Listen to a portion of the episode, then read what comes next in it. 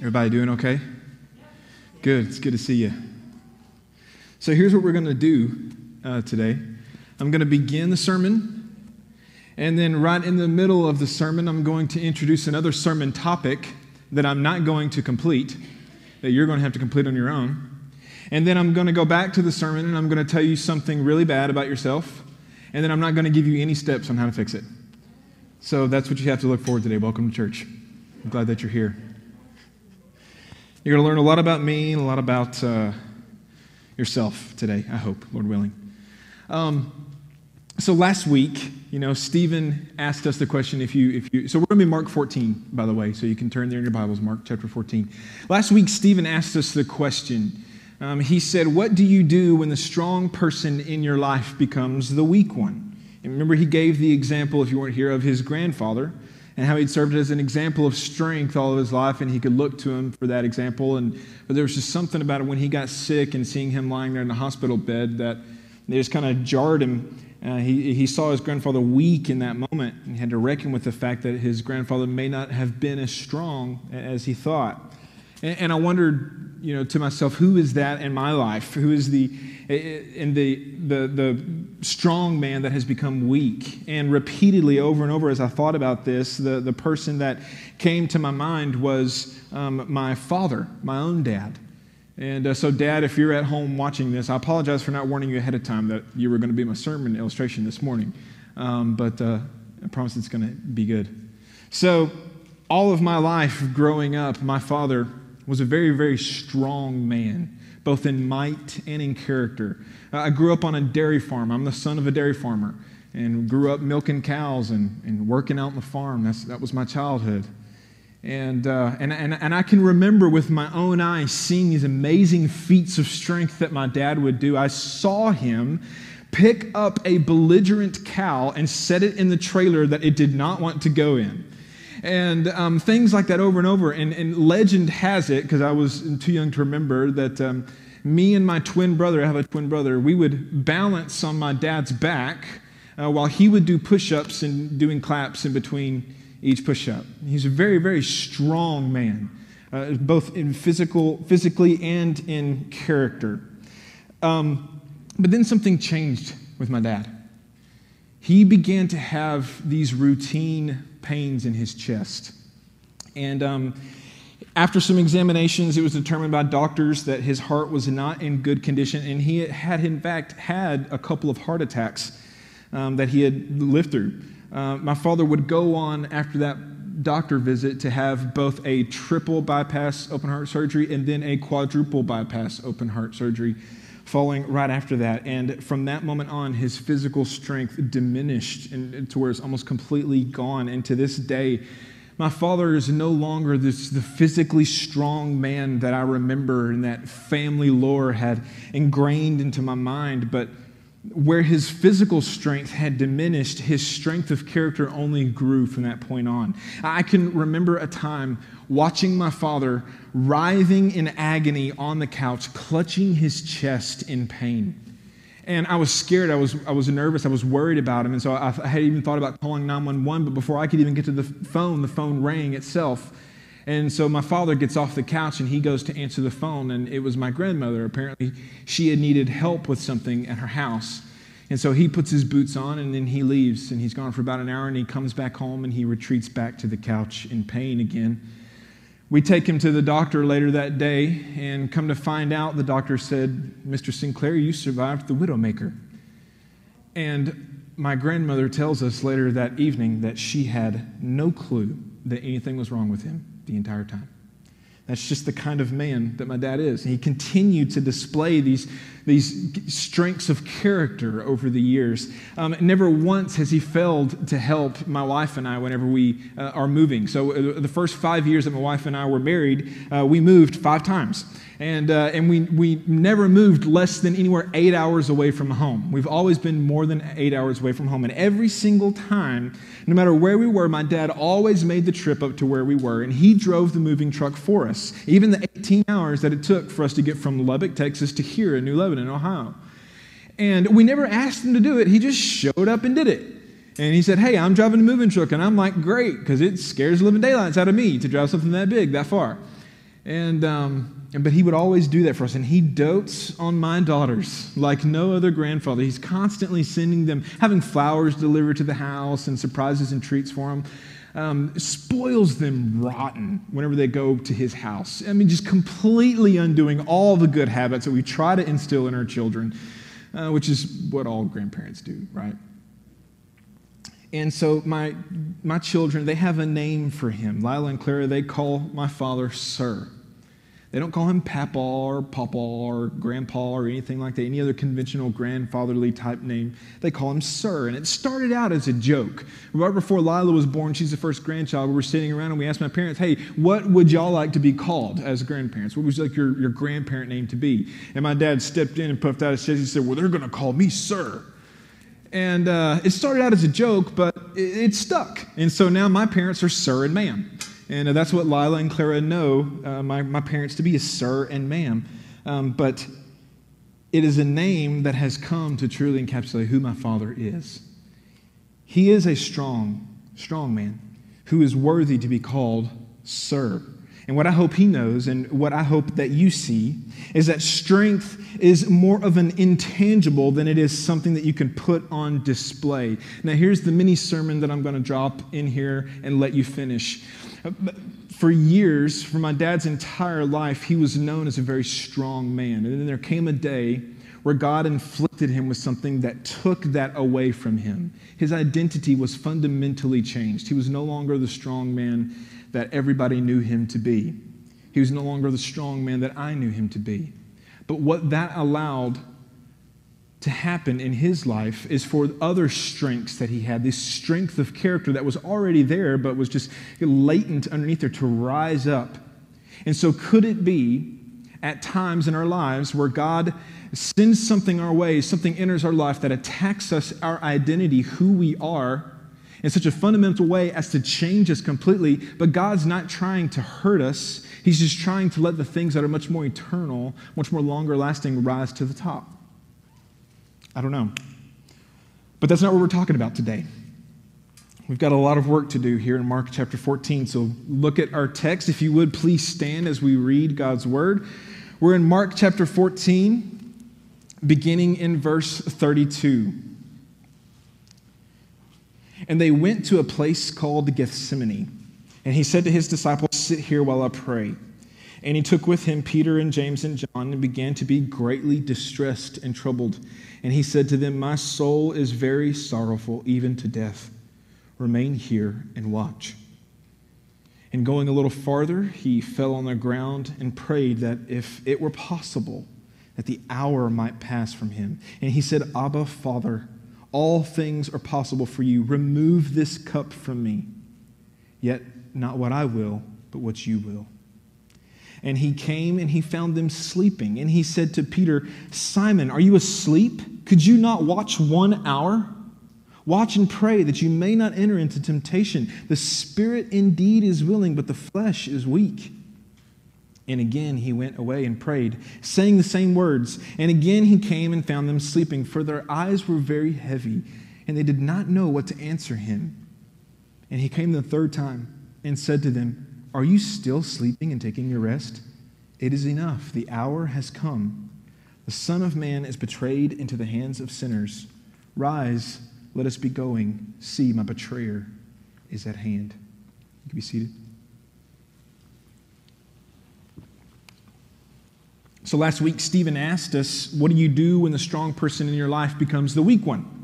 And we saw how Jesus was tormented by what was about to come, and how uh, the man who had once been the strong leader had now been reduced to just a fearful, trembling servant, begging God for a different fate than what he knew was to come. But the, when we look at the text this week, it flips that question around and points it toward us. What do we do when we find out that we are not as strong as we thought, but we are actually weak? What do you do when you are faced with the realization that you are not capable of living up to your own standards of godliness and strength and success?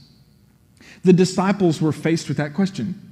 After asking them to stay awake and pray for him, Jesus finds them asleep. And, and what does Jesus say to them? Verse 37 He came and found them sleeping, and he said to Peter, Simon, are you asleep? Could you not watch one hour? Watch and pray that you may not enter into temptation. The spirit indeed is willing, but the flesh is weak.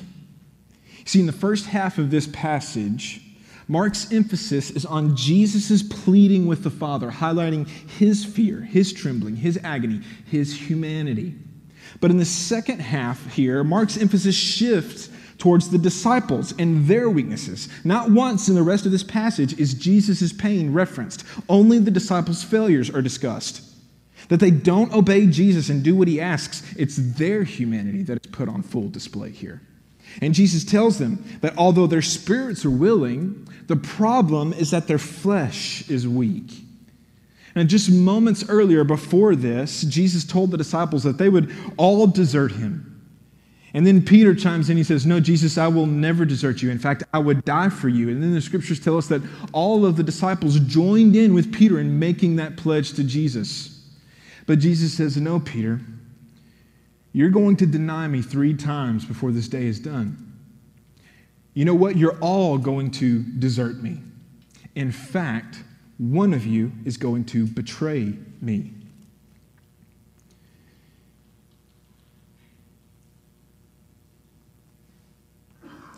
They were confronted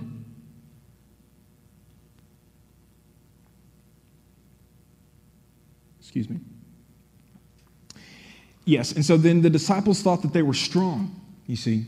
But here, when Jesus needed them most, he pled with them to stay awake and to pray for him. When Jesus needed them the most, they could not even manage to stay awake.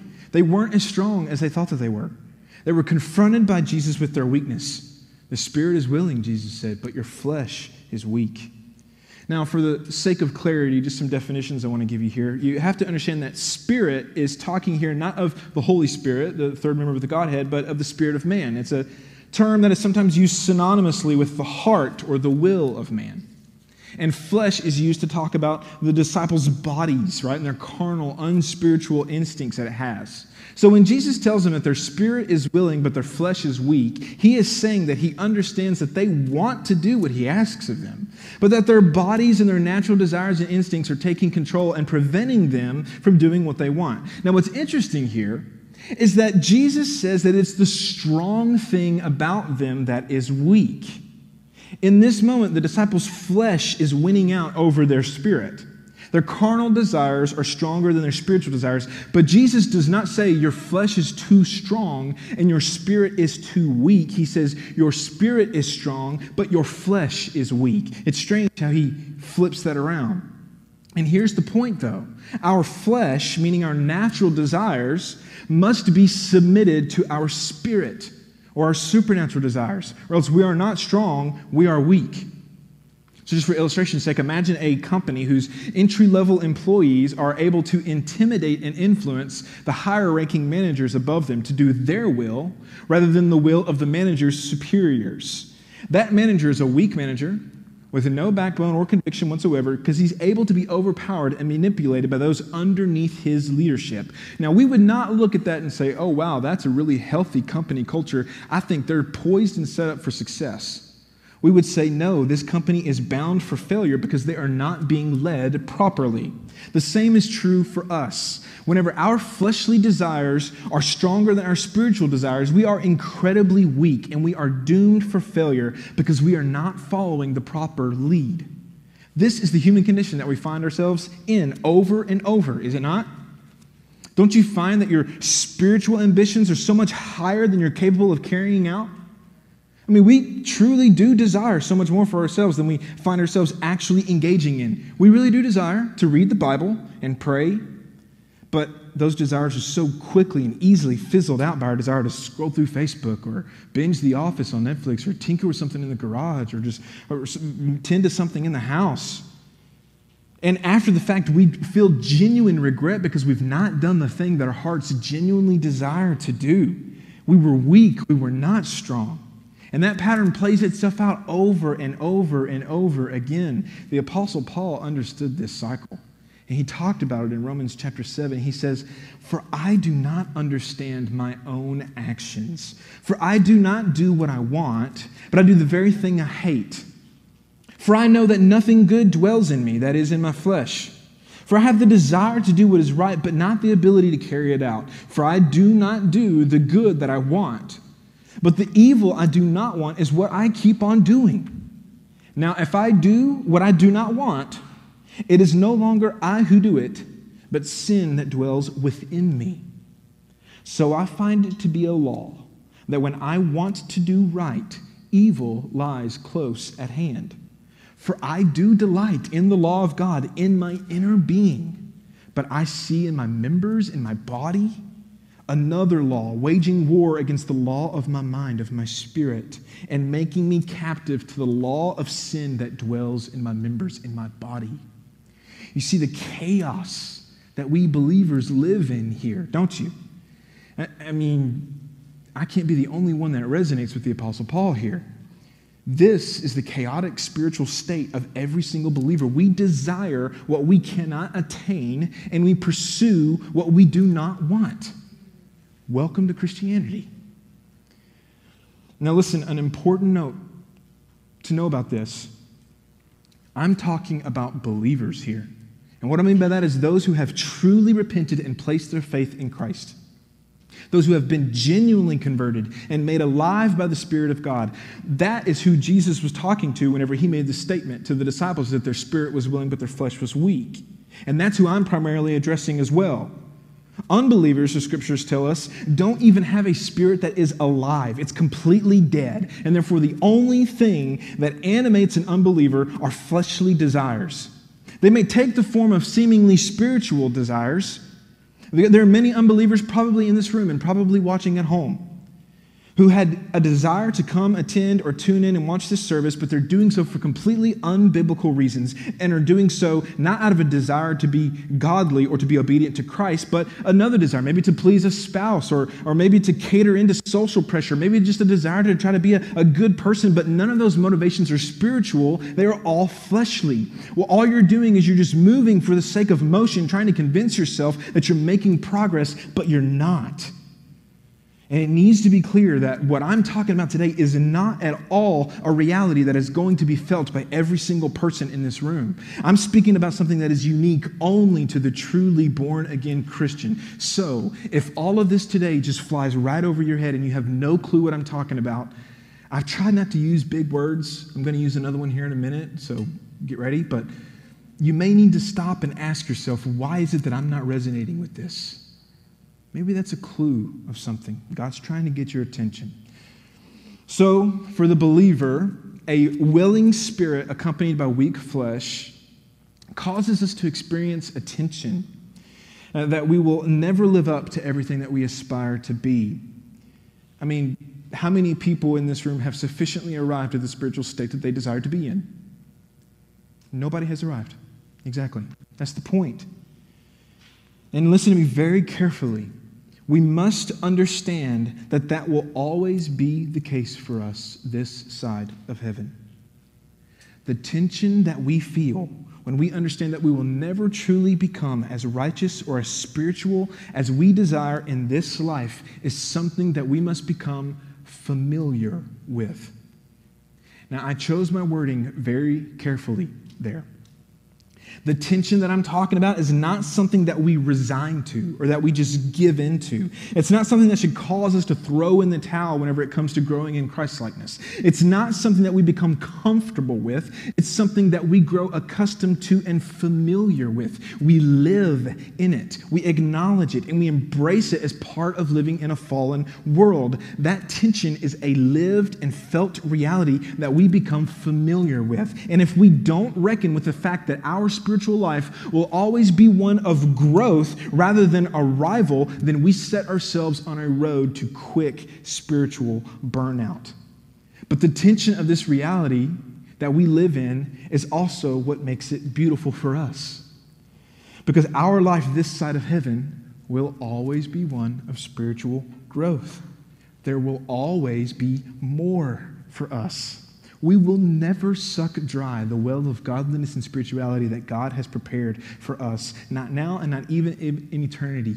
If you are a believer, then when you understand this truth, you are free from having to feel like you've achieved a certain status or arrived at a certain level. All you have to do is just press on. You're free. Now, another reason that we should become accustomed to this tension rather than acclimated to it is because if we let our guard down and resign ourselves to not growing in grace, then we will lose heart and we become lazy when it comes to spiritual matters. And then, according to Jesus, that makes us that much more susceptible to temptation which only makes matters worse. That's what Jesus says in verse 38. He says, Watch and pray that you may not enter into temptation. The spirit indeed is willing, but the flesh is weak. Jesus tells his disciples not to sleep, but to watch and pray. Now, the disciples had a pretty long day leading up to this. Day, that day, they had left Bethany and marched into Jerusalem, right? And then they go up into the upper room. They have a big meal, a lot of carbs, a lot of bread. And then they hike right back out of Jerusalem up to this garden. There's a lot of physical exertion and, and preparing going on. And add to that the emotional toll that the disciples had been through. Remember, Jesus told them he was going to die. Peter said, No, I'm going to die with you. He said, No, you're not. In fact, you're going to desert me. You're all going to desert me. One of you is going to betray me. The disciples had a lot going on physically and emotionally. They were tired, and so they slept. Now, listen, well intentioned believers can easily fail to fulfill their calling by just merely giving in to various physical needs and urges that we have. For the disciples, it was the desire for sleep and rest that kept them from prayer. And therefore, when the temptation came, that is, when the soldiers came to arrest Jesus, they gave in and they fled. They deserted their Lord.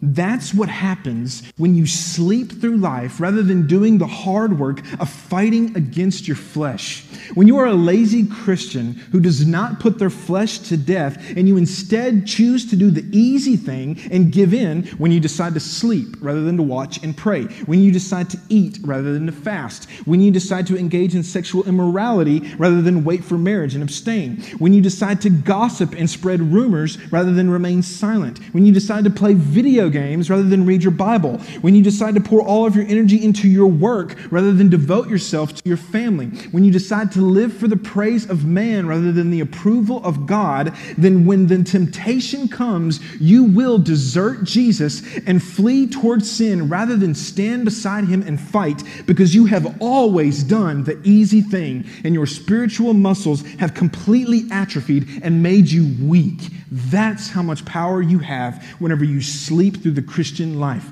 None.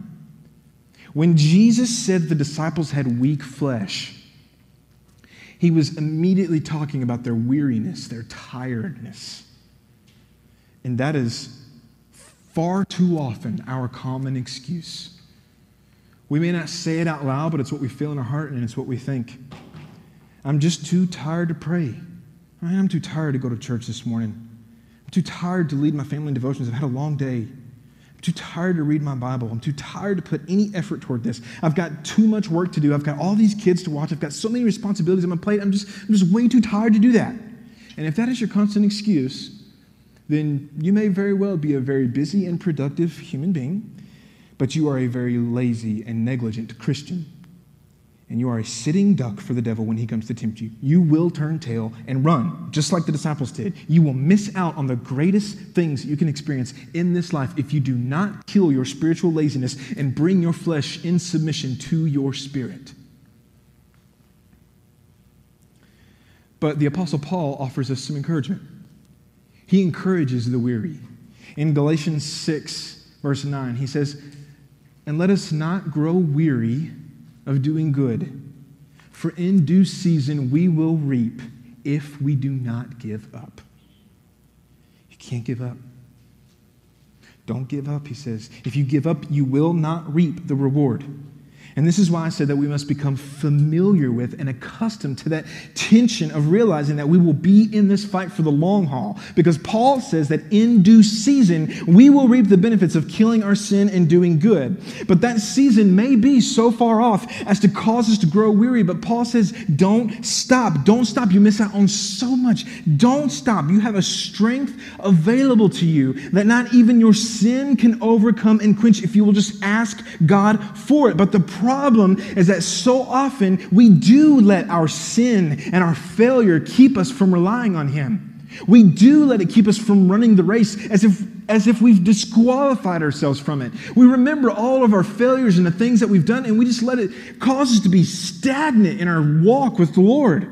We think that God is keeping tally of every single thing that we do and holding it over us. But listen to what God says in Hebrews chapter 10, verse 17. God says, I will remember their sins and their lawless deeds no more. You see, we think that our biggest problem is that God is keeping track of every single mistake that we make, but that's not the case. The problem is that we do.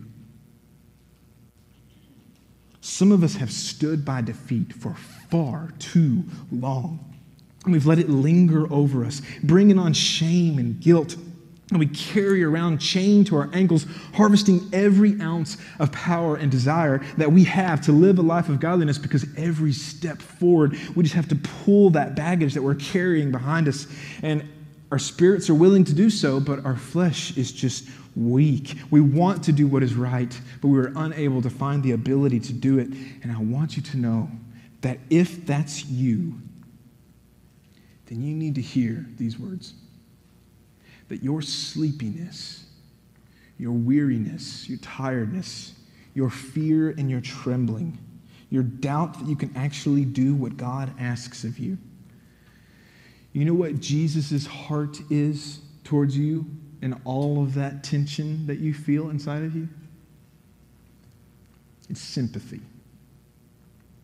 He sympathizes with you. He sympathizes with you because he knows what that feels like. He knows what that feeling is, what that tension is. He's felt it. And his heart towards you is one of compassion and kindness, one that wants to lend a helping hand and not a heavy one. Let me show you. The first thing you should notice back in our text is precisely what Jesus asked the disciples to do. Look in verse 32. He tells all of his disciples, Sit here while I pray. Just sit, that's all.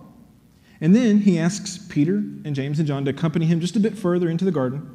And it's to those three that he confides in them. In verse 34, he says, My soul is sorrowful, even unto death. Remain here and watch. He doesn't ask them to pray. He just says, Look, keep watch. Remember, Judas is gone, and in the upper room, Jesus identified Judas as the one who would betray him. And so Jesus and the disciples are probably aware of what Judas is up to right now, and they're, uh, they're, they know that some soldiers are probably going to come and arrest them any moment. And so he wants them to be aware of the approaching enemy. He has the well being of the disciples in mind whenever he tells them, You just stay here and watch. He's thinking about them. And the disciples' willingness to accompany Jesus into the garden, knowing that the enemy is coming probably right around the corner, is further proof that Jesus knew that in their heart they wanted to do the right thing. They were just tired. Their flesh was causing them to fail. And then Jesus retreats to pray, and it says in verse 35 that he fell to the ground begging God to remove the cup of his wrath from him. And when he returns back to the disciples, look at what he says to them in verse 38 Watch and pray that you may not enter into temptation. Jesus' advice to them was not for himself, but for them even in his anguish and in his torment. His heart for the disciples was one of care and compassion. He wanted them to pray for themselves because Jesus knew all too well the temptation that was about to come. His concern was for them. They failed him, but his heart was still tender towards them. And then he makes a statement that we've been discussing. He says, The spirit indeed is willing, but the flesh is weak. He's speaking to the disciples here, and he is not rebuking them. He is encouraging them. He's saying, Listen, I know that you're tired. I know that your flesh is weak in this moment. I know you've had a long day and you're weary and you want nothing more than to just rest. But I also know your spirit. I know that you're willing. I know your heart is willing to do what I ask. Jesus' words to the disciples are far from a rebuke, they are an encouragement to them. He returns a second time after going to pray and he finds them sleeping again, but Mark tells us that no words were exchanged between them. And then Jesus goes back to pray and returns a third time. He says in verse 31, uh, I'm sorry, 41, it is enough. The hour has come. Now, I don't usually like to get into the Greek because I'm just not a Greek scholar. Um, but uh, if, if the, the Greek scholars that helped write the, my commentaries that I consulted are know what they're talking about, um, then apparently this statement that Jesus makes to them, it is enough. Um, that's kind of a notoriously difficult statement to translate into English in a way that adequately captures what the original Greek intended to convey. And so essentially, what Jesus is saying is not a rebuke, as in, hey, enough of this. You guys have been sleeping. Enough. It's enough. It's not that. Instead, what Jesus is saying is, it has been enough time. As in, the time has come so he isn't rebuking them even here. He's warning them of what's to come. Hey, I told you stay and watch. It's time. It's time now. They're here.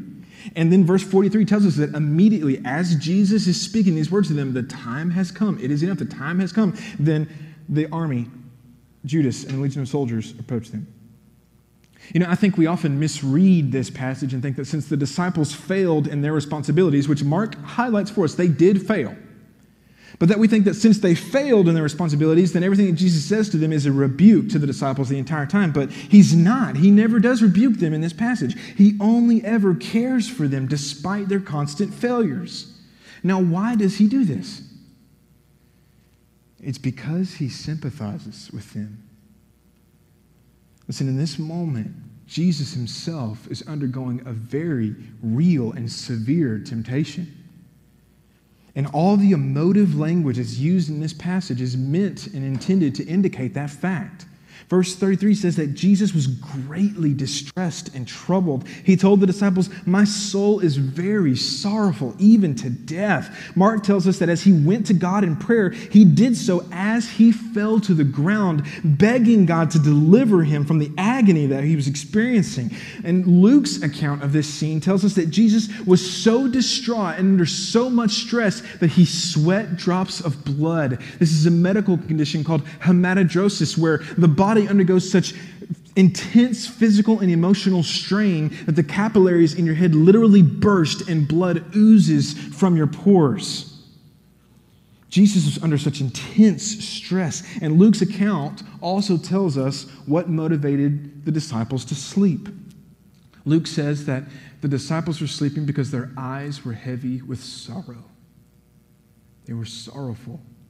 That's why they were sleeping. They were overcome with sorrow. So Jesus, experiencing great sorrow himself, understands the sorrow that the disciples are going through and that has exhausted them. And it's because he's experiencing their same bout of weakness, but he is overcoming it through prayer. And so he encourages them to pray. He does not rebuke them, he loves them, and he gives them the remedy for their weakness. Watch and pray that you do not enter into temptation. Hebrews 4:15 tells us this about Jesus that he says, "We do not have a high priest who is unable to sympathize with our weaknesses, but one who in every respect has been tempted just as we are, yet without sin." The author of Hebrews says, "We don't have a high, witness, a high priest who is unable to sympathize with us." Meaning that we do have a high priest who can sympathize with us in our weaknesses. Just like he did with the disciples, Jesus does for us. He does not look at your flesh prevailing over your spirit in confusion, scratching his head, wondering why you can't get your act together. He understands exactly what you're going through because he's experienced the same temptation. He has fought the same fight. Yet, where we have failed over and over, he was successful. And that is the point of all of this. He asked the disciples to watch and pray for him, but he watched and prayed for them. And that's still the point today. When we forsake our duty to Christ, He intercedes for us. When we sleep instead of fight, Christ fights for us. We're supposed to reckon with our weakness and not run from it. You know, I think that probably the, the, the, the, secret to growth in the Christian life is found in, in knowing just how weak you actually are.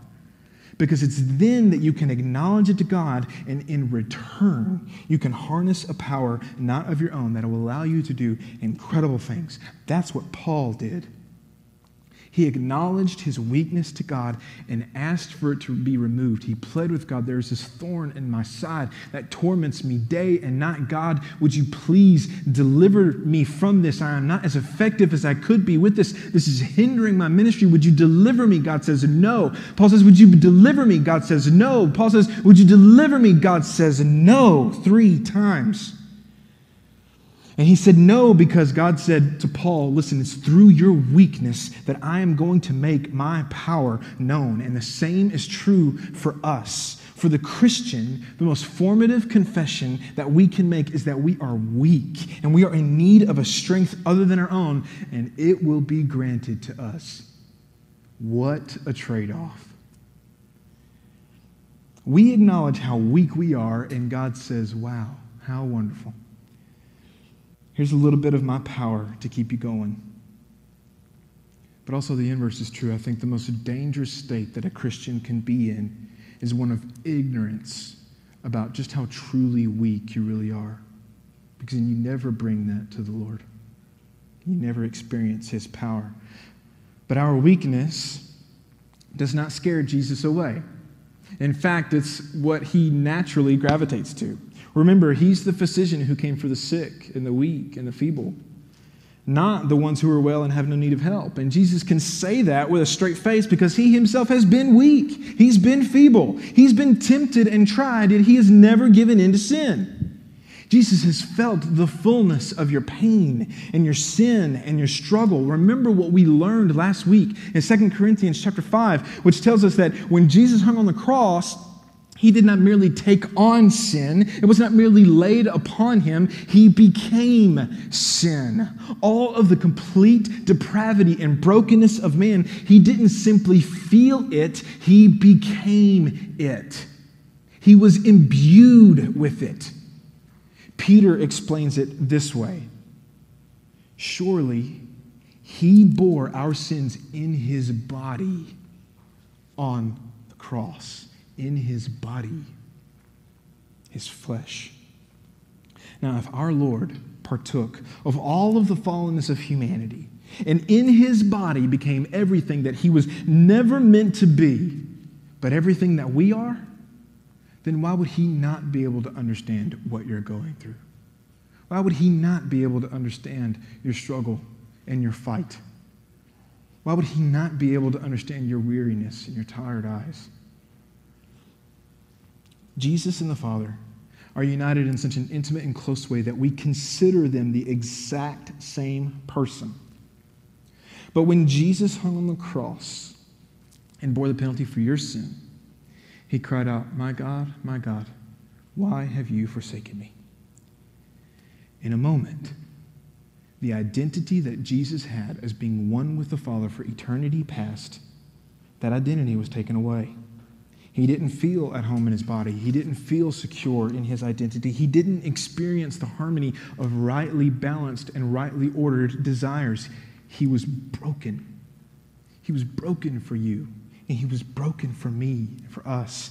But the scripture says that that brokenness, that disconnect, that disharmony did not last forever because it was through Jesus' death on the cross and his resurrection that Jesus exhausted the full power of sin. He removed it, and thereby he reconciled all things to himself. He brought order to the chaos. He brought unity and cohesion to the world. Things that were once out of order and misaligned are now properly balanced and made right. Jesus Christ has been exactly where you are. He has felt the fullness of temptation that a willing spirit but a weak flesh bring. But now at this moment, he is alive and well on the other side of it. And he is inviting you to come to him. He's inviting you to leave behind your dysfunction and your disorder and to join him in his peace and restoration. And if you are exhausted, don't give up. Keep going. Keep running. He will give you the grace that you need to continue firm until the end. That's what He wants to do for you. St. Augustine captured this for us perfectly. In speaking to God, he cried out in a prayer, Oh God, the twisted roads that I have walked but look, you're here. You're freeing us from our unhappy wandering. You're setting us firmly on your track, comforting us and saying, Run the race. I'll carry you. I'll carry you clear to the end. And even at the end, I'll carry you.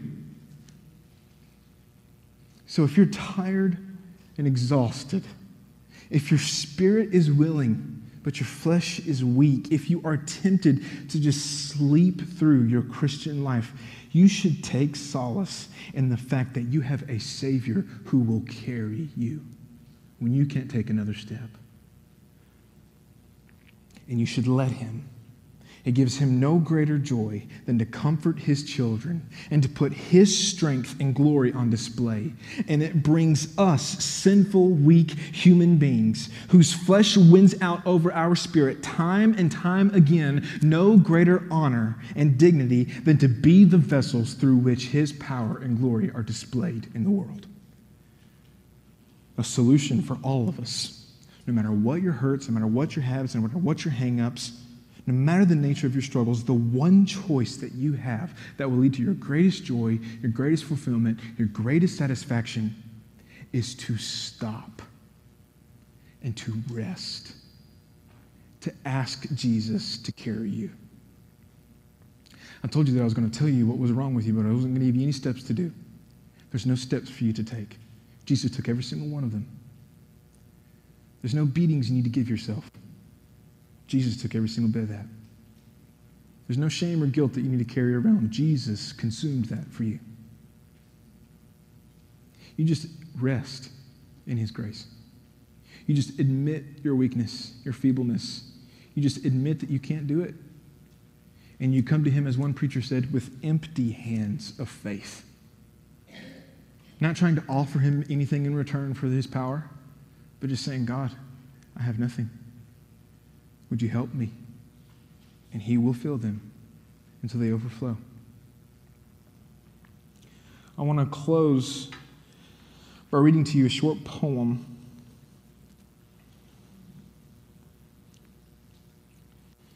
This poem was written by a woman. It says, Remain here and stay awake with me. This was your plea the burdens of eternity resting on thee. Heavy eyes closed serene while your heart was laden with grief, alone to bear, swallowed up in sorrow, their sin you would carry tomorrow. Remain here and stay awake with me, the quest for our salvation around the corner as they gave into a deep, deep slumber. Face down, weighted by trouble, your heart undeterred, though the cup was bitter to drink, beating and beating, behold, there is the tree. Remain here and stay awake with me. Your life set to do the Father's will, they resting quietly and still. Soon to hold thee, nails and iniquities. Never can we know the weight of that sorrow. Remain here and stay awake with me. Lord, here is my plea. You shouted, It is finished. I can trust in thee. Though we did not for you, O Lord, pray for me. Grieved and burdened, sorrow surrounds me. Hold my hand in this Gethsemane, though none held on to these. Bear of all earthly comfort, you endured this trouble for me. Remain here and stay awake with me. Your eyes won't veer off from me, interceding on my behalf. With the Son, I will last. I will last. You will remain here and stay awake with me. That poem was written just a few months ago by a woman who's um, her and her husband both just come off the tail end of a really long year of their, of their flesh constantly giving in to their spirits, constantly winning over their spirit. and they were weak and they were tired. That woman is a pastor's wife. And that pastor is the son of a dairy farmer who is a weak man, but who is all the stronger still. Let me pray for you. Father, the truth that you have shown us today in your word, we are unworthy.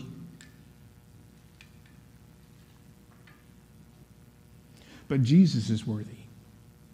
And so that is why you constantly remind us over and over again that it is okay for us to come to you with empty hands of faith. That it is okay to bring our brokenness before you, to bring our sorrow and our, and our weakness, our fragility before you, and acknowledge it because, God, your power is then made known through us.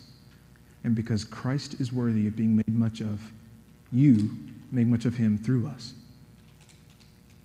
God, I pray that we do not come before you expecting anything on our own merit, but only in the merits of Jesus. Father, for those of us that are tired, that are weary, that are just weak from wandering this long, long road, I pray, God, that you would give us all strength to finish running this race and to run it well that we would not grow weary in doing good because we know that in due season we will reap a reward if we do not give up. God, just like you did with Paul, would you make your power known through our weakness? We are a bunch of weak people. And alone and together, we are not capable of doing everything that you've asked of us. We are not capable of us of rising to the ambitions that we have set for ourselves. But God, through the power of your Spirit, through surrendering our flesh to our spirit and our spirit to your will, all of us together can accomplish something great for your name and for your glory. I pray that that would be the driving influence in our lives that we would seek to make much of you. And God, that we would do so confidently, knowing that we have an endless supply of strength and power available to us, that we don't have to drum up anything inside of us to make this happen.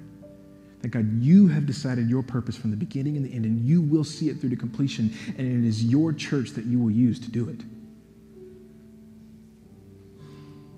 I pray for those of us that are prone to trying to work hard for those of us that are prone to, to, to want to try to earn this from you, people like myself, who quickly are put on paths of, of, of spiritual burnout, God, I pray that you would show us again and again that the heart of Jesus is, it does not shirk away from us whenever we admit our failures to Him that it does not shy away from us whenever we, we come begging and asking and pleading for more help again and again because we have failed over and over. No, his heart sympathizes with ours. He wants to help us, not to hurt us. He wants to lead us and love us. He knows the full depths, even greater than we do, of the pain that we are experiencing and that by His grace and the power that He provides, He will lead us out. And we will walk in greener pastures, and we will rest beside even more still waters. We will know that you are a good shepherd. You've been so kind and gracious and good to us, Lord. We are unworthy, and we ask you, Lord, even as unworthy, weak sinners, would you come and let your power be made known through us? For your glory, we pray. In Jesus' name, amen.